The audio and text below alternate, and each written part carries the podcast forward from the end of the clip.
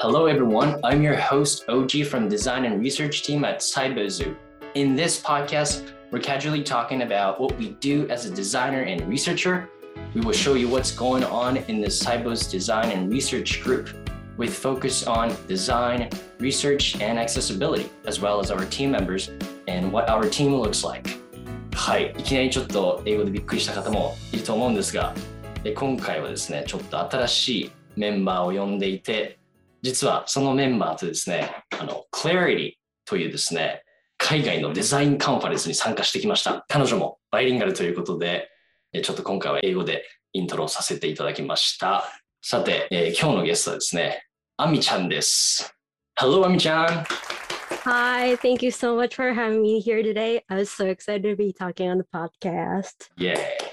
はい。ということで、皆さん、アミちゃんです。はい、よろしくお願いします。よろしくお願いします。ではですね、ちょっと軽くアミちゃんから自己紹介の方お願いします。はい、はじめまして、アミと言います。えーっと、サイボーズのキントン開発のフロントエンド刷新のチームでデザインテクノロジストとして最近は活動しております。今日はよろしくお願いします。はい、よろしくお願いします。どうですか？ちょっと初めてですけど。いや本当に初めてです。ポッドキャスト自体本当に初めてなんですよ。いや、どうです？か緊張してますか？いや、めっちゃ緊張してる。もう声の震えが今伝わってるんじゃないってめっちゃ思いますもん。そんなことない、そんなことない。もう僕もね、久しぶりのホストでね、ちょっと緊張してますけど、ありがとうございます。まあ僕たち、クレアリティに、クレアリティですね、に参加してきたんですけれども、まあクレアリティってなんだっていう人多分ちょっと、まあ多いとは思うので、ちょっと軽くクレアリティの説明を僕からしますね。えっ、と、クレアリティっていうのはですね、デザインシステムのカンファレンスです。はい。2016年に始まって以来、毎年開催されています。で、まあ、開催される場所はサンフランシスコ、ニューヨーク、まあ、アメリカですね、基本的に。で、2020年からオンラインという形になってます。はい。なので、まあ、僕たちも今回はですね、オンラインで参加させて、えーもらいました。で、えっ、と、まあ、内容、デザインシステムのカンファレンスということなので、まあ、その製品の開発とか、まあ、実装とか、そういう話も、まあ、メインがあるんですけれども、まあ、基本的にはですね、良いチーム作りっていう文脈で、はい、語られるセッションが多かったかなという印象です。まあ、クレアリティのウェブサイトにもですね、Clarity is a design systems conference focused on how we work together っていう感じですね。まあ、how we work together ですね。まあ、どういうふうにチームとして働くかみたいな、どういうふうに、まあ、シナジー出していくかとか、そういう話が多いです。はい。まあ、クレアリティの哲学でですね、デザイナーとかエンジニア、この間でのこの競合とか、まあ、多様な個人のコラボレーションみたいなのが、えー理念なので、まあ、今回ちょっと、まあ、メインで出てくるんですけど、デザインテクノロジストとかいう言葉、デザインと、まあ、エンジニアつなぐとか、まあ、そういう話が、えー出てきています。はい。まあ、どうでしたかね、参加してみて、あみちゃん。いやー、こういう大きい海外のカンファレンスに参加したのがそもそも初めてだったんですけど、あのよく知ってる名前の企業さん、例えば、ピンタレストとかはい、はいはい。B&B みたいなうんところで働いてる方々がこういうあのデザインシステムっていううものにフォーカスしてチームで働くこととかプロダクト開発みたいなところの話を聞けたのはすごい面白かったですね。確かに。もう結構名だたる会社も多かったし、ただ発表してくださってるスピーカーの人たちは、全然こう、おあの大きな企業から小さい企業の人とか、いろんな人が多かったですよね。なるほど。実際にその面白かったセッションとかいくつかあるので、それについて話していきたいなと思うんですけど、ちょっとその前にですね、ノベルティがあったかないとか、あの ありましたよ、とっても豪華なのが。プレアリティさんからのノベルティはい、僕ちょっと受け取れなかったんですけど、何が入ってたアメリカから綺麗な箱が届いたんですよ。家の箱が。と綺麗な箱が、しかもパンパンに入ってて、うんうんうん。もうはち切れんじゃないかなっていうぐらい パンパンに入ってたんですけど、なるほど。あのー B に、えっ、と、帽子？はいはいはい、はい。リティのロゴの入った帽子とか、うんうんうん、プラリティのロゴのトランプ、トランプもあったそうそうそう、とか、ピンバッジとかも入ってましたし、マジか。そうそう、あとは、プラリティって3日間のカンファレンスだったんですけど、1日1個ずつお菓子とお茶がありました。ハーブティーがあって。そうなの、スナックとかもあったんだ。スナックもあって、茶こしもちゃんとついてて、そうなんだ。何の準備もいらずにみんな楽しめるように。そっか。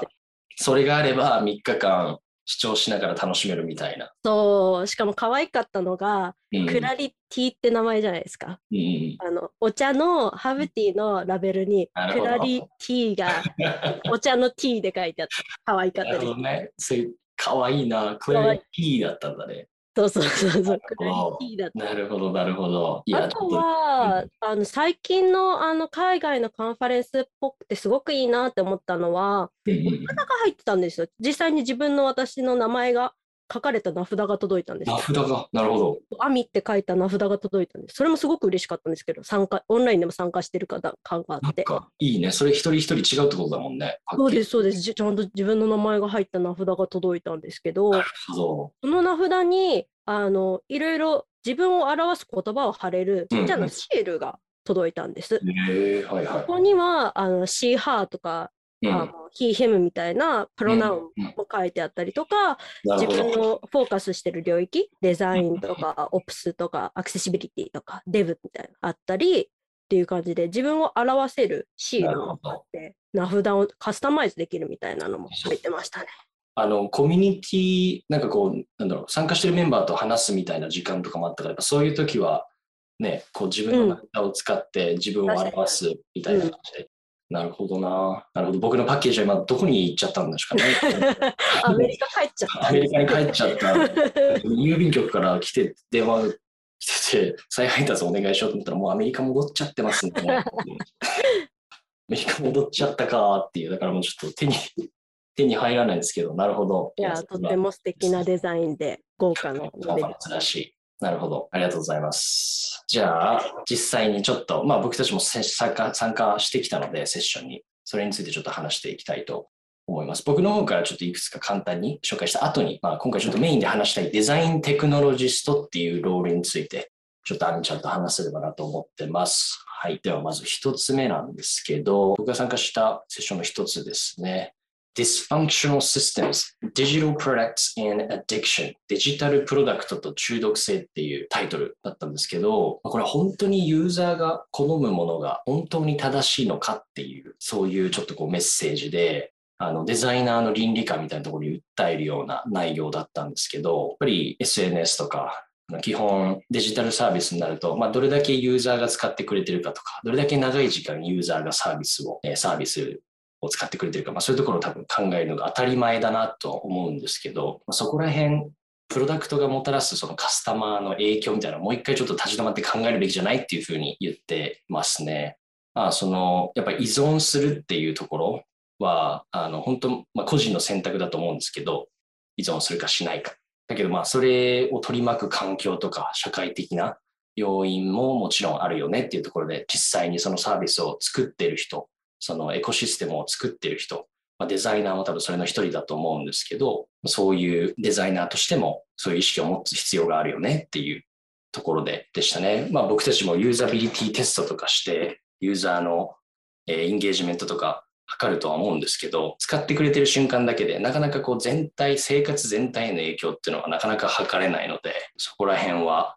考えさせるような内容でしたね。まあ僕たちの会社サイボーズは B2B なので、あの、C 向けの製品とは違って、そこまで中毒性っていうところにお設計の中に入れたりとかはしないとは思うんですけど、まあだけど、まあ、本当に B2B の業務の効率化とかそういう価値以上のものを求められるようになってくれば、自然と中毒性みたいなものを入れちゃうかもしれないし、まあ世の中にはまあそういうサービスが実際あって、どういう影響を与えているのかっていうのは、そういう倫理観をちょっとデザイナー持っておかないとなと、ちょっと反省しましたね。はい。とかいう中毒性の話だったりとかですね。あとまあ、もう一つ、クロスデバイス。まあ、デザインシステムの未来みたいな形で、はい、話されてたんですけど、クロスデバイスって言葉僕もしっかりと聞いた、まあ、聞いたことはなんとなくあったんですけど、まあ、意味もそんなに理解しなくて、マルチデバイスって言葉は言葉は多分よく皆さん聞いてると思うんですけど、まあ、いろんなデバイス、複数のデバイスから一つのサービスを利用できる状態。クロスデバイスっていうのはその一つのユーザーの人がいろんなデバイスをあの利用するときにサービスの内容がこう引き継がれる。例えばスマホを見ている、スマホで Netflix の動画見てたら家帰って続きで見れるとか、そういう、なんかまあ全然普通になって 生活の生活の一部になっているし、まあ、あと、まあ、皆さんデバイスもいっぱい持ってるし、種類も増えてるし、タブレットもあれば、スマートスピーカーもあれば、ウェアラブルもあればとか、そういう感じなので、まあ、デザインシステムって今までデバイスにつき一つだったとか、そういうことがあるかもしれないですけど、これからはもっと複数デバイスを、横断したデザインシステムが必要になってくるんじゃないのかっていう、そんな大きな話で、まあ、実際そんなところ考えたこともなかったので、なんか大変そうってぐらいにしか思って、ちょっと思えないですけど、まあでも実際にこう、スピーカーの人が言ってたのは、デバイスごとで分けるんじゃなくて、こうユーザーの体験で分けるといいですよっていうふうに、はい、言ってましたね。はい。まあそんなちょっとクロスデバイスの話とかありつつですね、まあ、今回ちょっとメインのデザインテクノロジストについてちょっと、ちょっと話していきたいなというふうに思ってます。はい、じゃあ今回そのデザインテクノロジストについてのどういう内容だったんですかね、うんうん、はい、ありがとうございます。私が聞いたのは No Need for Bridges How Design Technologists Dissolve the Design and Engineering Gap っていう、えーと、セッションだったんですけど、はい、あのデザインテクノロジストっていうロールが、えーと、デザインとえあのエンジニアのギャップをどう埋めているのかっていうところを話しているあのセッションでした。でされてたのピンタレストで実際にデザインテクノロジストとして活動されている方があの普段の仕事でどういうことをやっているかみたいなことを説明されていました。はい、なるほど、なるほど。まあ、実際にテクノデザインテクノロジストとして働いている方も出てきて、その人から発表があったっていう感じですよね。そうですね、はい。まあ、デザインテクノロジストなんかちょっとかっこよそうな名前。うん、実際な、なんなんですかね？どういう役割を任されてるのか。デザインテクノロジストは、あのデザインとエンジニアリングのどっちの領域も理解して、あのどっちの領域にもまたいで働く、どっちかにあの限らずにあの働くような人なるほど。で、まあ、近いあの文脈で言うと、例えば UX エンジニアとか UI エンジニアとか、デザインエンジニアとか、そういうあのまたぐような役割を持つ人っていうのはちょこちょこ出てきているかなっていうふうに思うんですけど、はい、その中でもチームの改善をするようなところにフォーカスしたのがデザインテクノロジストなのかなと思っていて実際にあの発表でも、えーと、デザインテクノロジストはデザイナーと,、えーと、エンジニアの間に立って橋渡しをして双方に信頼を築く手助けをするロールだっていうふうに言われていたんですね。で自分がすごい分かりやすいなって思ったのがデザインシステムがデザインとエンジニアの間のギャップを埋めるツールだとするなら、えーと、デザインテクノロジストはそれを1バージョンでやるなるほどデザイナーとエンジニアのギャップを埋める人であるっていう。うんうん、でチームをもっとクロスファンクショナルなコラボレーションがもっと,、えーと、円滑に行われるようなふうに働きかけていくっていうような。うん、なるほど、なるほど。はい、なんかそれ面白いですね。デザインシステムがツールであるんであれば、デザインテクノロジストはその一晩っていう。うん。わかりやすいですよね。確かに。怖いなって聞いてました。わかりやすい。なんか、あれですよね、その UX エンジニアとかそういう今までも似たようなコンセプトありましたけど、なんか橋渡しっていうよりも、こうなんかどっちもできる人っていう印象の方がなんか個人的に強かったかもしれない。うん、なんかそういう意味だと、もちろんデザイナーもエンジニアもいた上でデザインテクノロジーが存在するっていう感じなんですか？そうですね。デザイナーとエンジニアのコラボレーションをもっと、うん、あの垣根なくえんあなんか障害とかを取り払って、うん、もっと円滑にコラボレーションができるように通訳したりとか、はいはいはい。ようなことをしてる人のイメージですね。なるほどなるほど。ありがとうございます。実際になんでいるといいというか、まあ、こういうデザインテクノロジストがいると、こういうメリットがあるとかってあったりしますかね？うんうん、そうですね。それこそあの発表の中であの発表されてる方のあのチームメンバーにデザインテクノロジストがチームにいてどうですか？みたいな質問を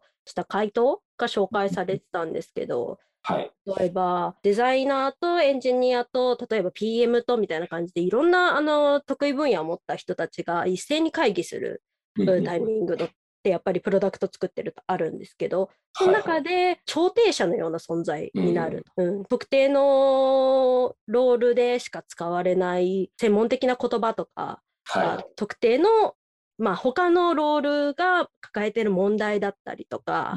うん、うん、もしくは大切にしていることを他のチームとかロールは知らないかもしれないとか結構あると思うんですけど、その辺をやっぱりあの調停者としてみんなの認識を揃えながら、えー、と会議を進めていくみたいなこともありますし、あとはあのコラボレーションを円滑にするためにチームの生産性を上げるためのツールとかプロセスも、あの開発提案してどんどんどんどんチームとしてあの、早くいいものを作れるように手助けをする人がいるのはやっぱりいいなっていうふうに紹介されていましたね。はいはいはいはい。調停者っていいですね。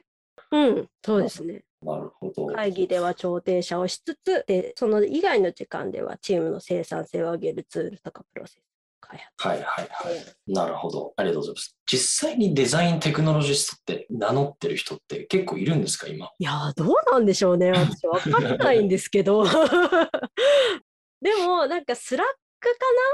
な？なんかいくつかの企業でデザインテクノロジストっていう枠枠で求人を出してる会社が少しあるのは見かけましたね。なるほど、なるほど。でもやっぱまだ新しいロールというか。うん、あんまりなんかすごくいっぱい聞くイメージはないかなって、うん、うん、思ってますね。確かに僕もそんなにないですけど、まあこういう、なんですか、まあカンファレンスで紹介されたりとかしていくと、まあどんどん広がっていくと思うし、今回デザインテクノロジストとアミちゃんが名乗るという。そうなんですよ。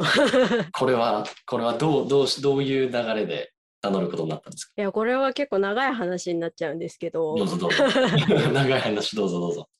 いや、学生の時からデザイナーとエンジニアをどっちもやってて、どっちも大好きだったんですね。うん。うん、あのどっちもやってたからこそ、もっとデザイナーとエンジニアの境界がグラデーションのあるようなもの、パッキリ分かれてるんじゃなくて、グラデーションにあるのあるようなものになって、コラボレーションがスムーズに行われればいいのになとか、もっと、はいはい、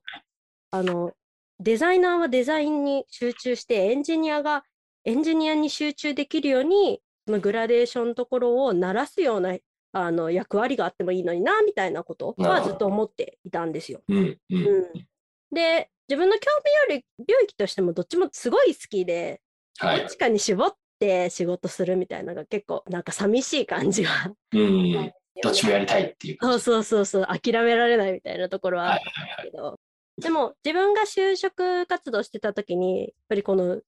橋渡しみたいな、うん、あのロールを新卒で出してるようなあのところは見つけられなくて、うん、まずはエンジニアとしてキャリアを始めず、はいはい、あのしつこくデザイナーとのあの共同みたいなことをやりたいんですって言い続けようみたいなところから始まりました。なるほど、なるほど。じゃあもう入社前から野望があったっていうか。ずっと言ってますもん。サマーインターンの面接でも言ったし、いやサイボーズの選考の面接でも全部で言ってるし。確かに確かにそうだ。実はアミちゃんはサイボーズのエンジニアとして入社してくれたんですけど、デザイナーのインターンにも応募してくれて。そうなんですよ。サイボーズは、大学3年生の時に、サマーインターンにデザイナーとエンジニアどっちも応募してたりとか。いやすごい。だからもうその時から出てますよね、その感じ。その場でも言ったと思います。なんか特、面接、サマーインターンの面接をあのデザイナーさんとエンジニアさんと人事のあの3対1みたいな感じでやらせてもらったので、これはいいチャンスだと思って野望を語ってましたね。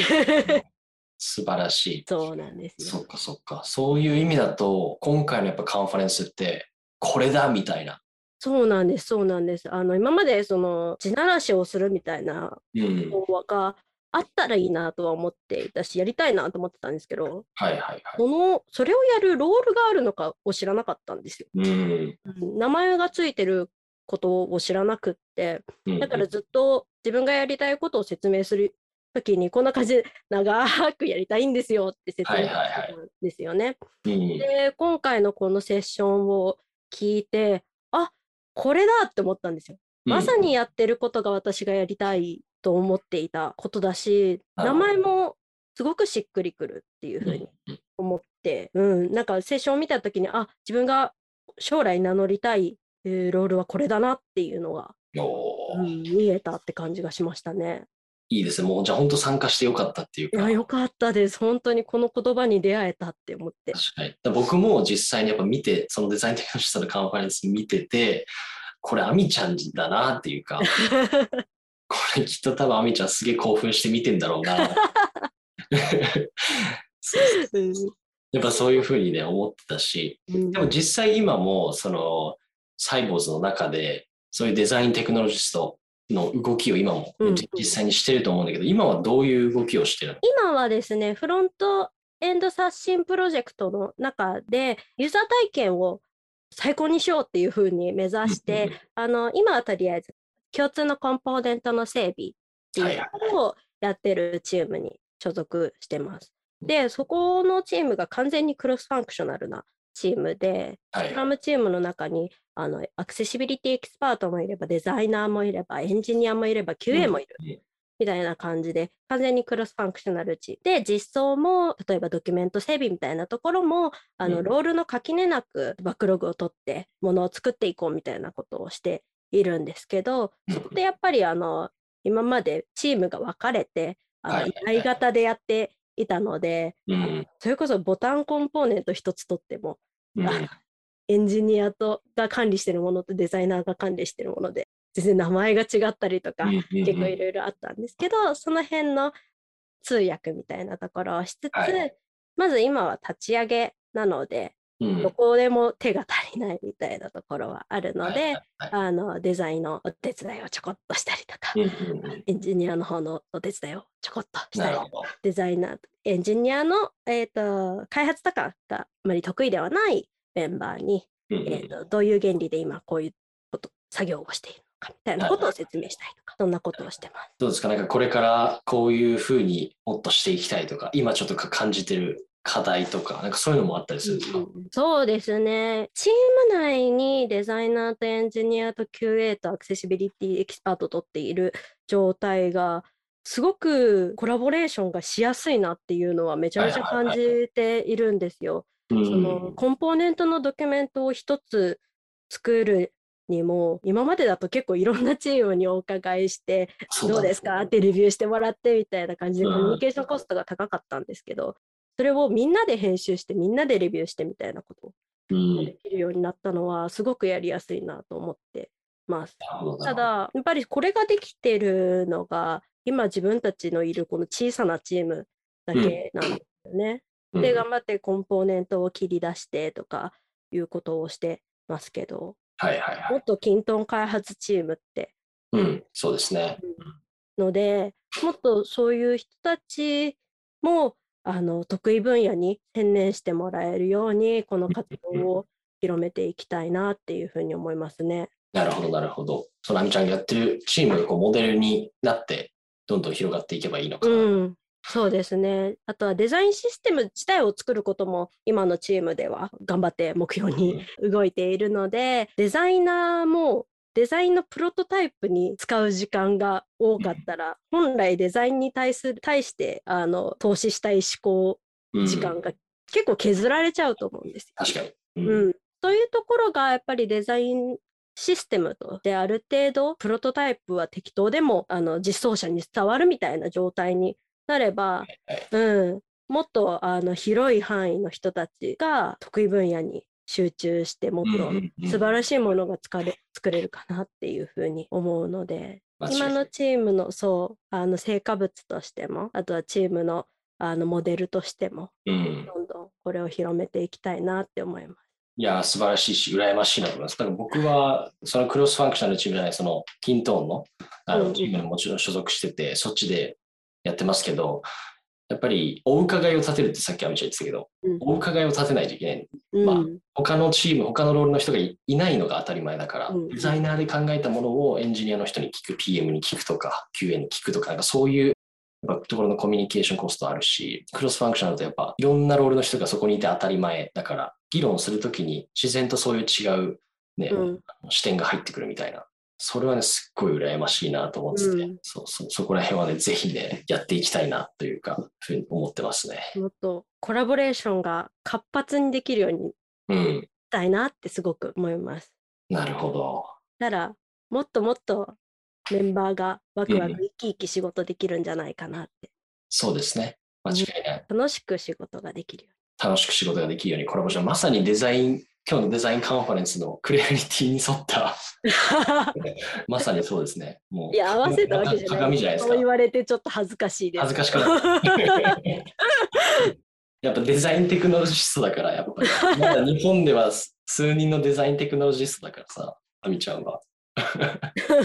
ありがとうございます。ありがとうございます。ありがとうございます。まあこのクレアリティは今年も2022年も、うんえー開催される予定で、まあ、実はオフラインの開催もあるんじゃないのかみたいな噂もあって、機会があればね、ぜひちょっと今回は行きたいですね、US の方に。いや、行きたいですね。ね実際、いろんな国の人、まあ、アメリカが多いかもしれないですけど、うんいろんな国のデザインシステムとか、こういう課題に向き合ってる人たちと実際に会ってお話できるっていうのを、うん。ぜひやってみたいですね。ねそこをやっぱり今回そのセッションは聞けたけど、そのインタラクションの部分はね、あんまりね、できなそうかった。なんですよ。あの、時間が真逆だったので、そうだよね。リアルタイムで決め、決まって参加できなかった。いいよね。ない。そうそう。だからそこら辺はちょっとぜひ行って。で、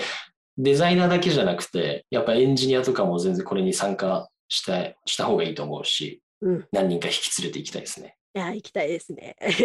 ありがとうございます。じゃあ、ちょっとそろそろお別れの時間がやってきました。今回はですね、まあ、クラリティ、デザインカンファレンスですね。についてちょっとお話をしてきました。ありがとうございました。えー文字起こしのテキストはですね、後日とノートにアップする予定です。ぜひ音声と一緒にお楽しみください。えーそしてサイボウズデザインポッドキャストでは皆様からのお便りをお待ちしております。お便りフォームのリンクが、ポッドキャストの説明欄、ノートの文字起こし記事にありますので、そこからぜひお送りください。また、ツイッターで、ハッシュタグ、サイボウズデザインポッドキャストをつけてつぶやいていただいても OK です。ハッシュタグのスペルは、CYBOZUDESIGNPODCAST サイボウズデザインポッドキャストになります。皆さん、番組の感想、メンバーへの質問、リクエストなどお待ちしております。では、皆さん、また。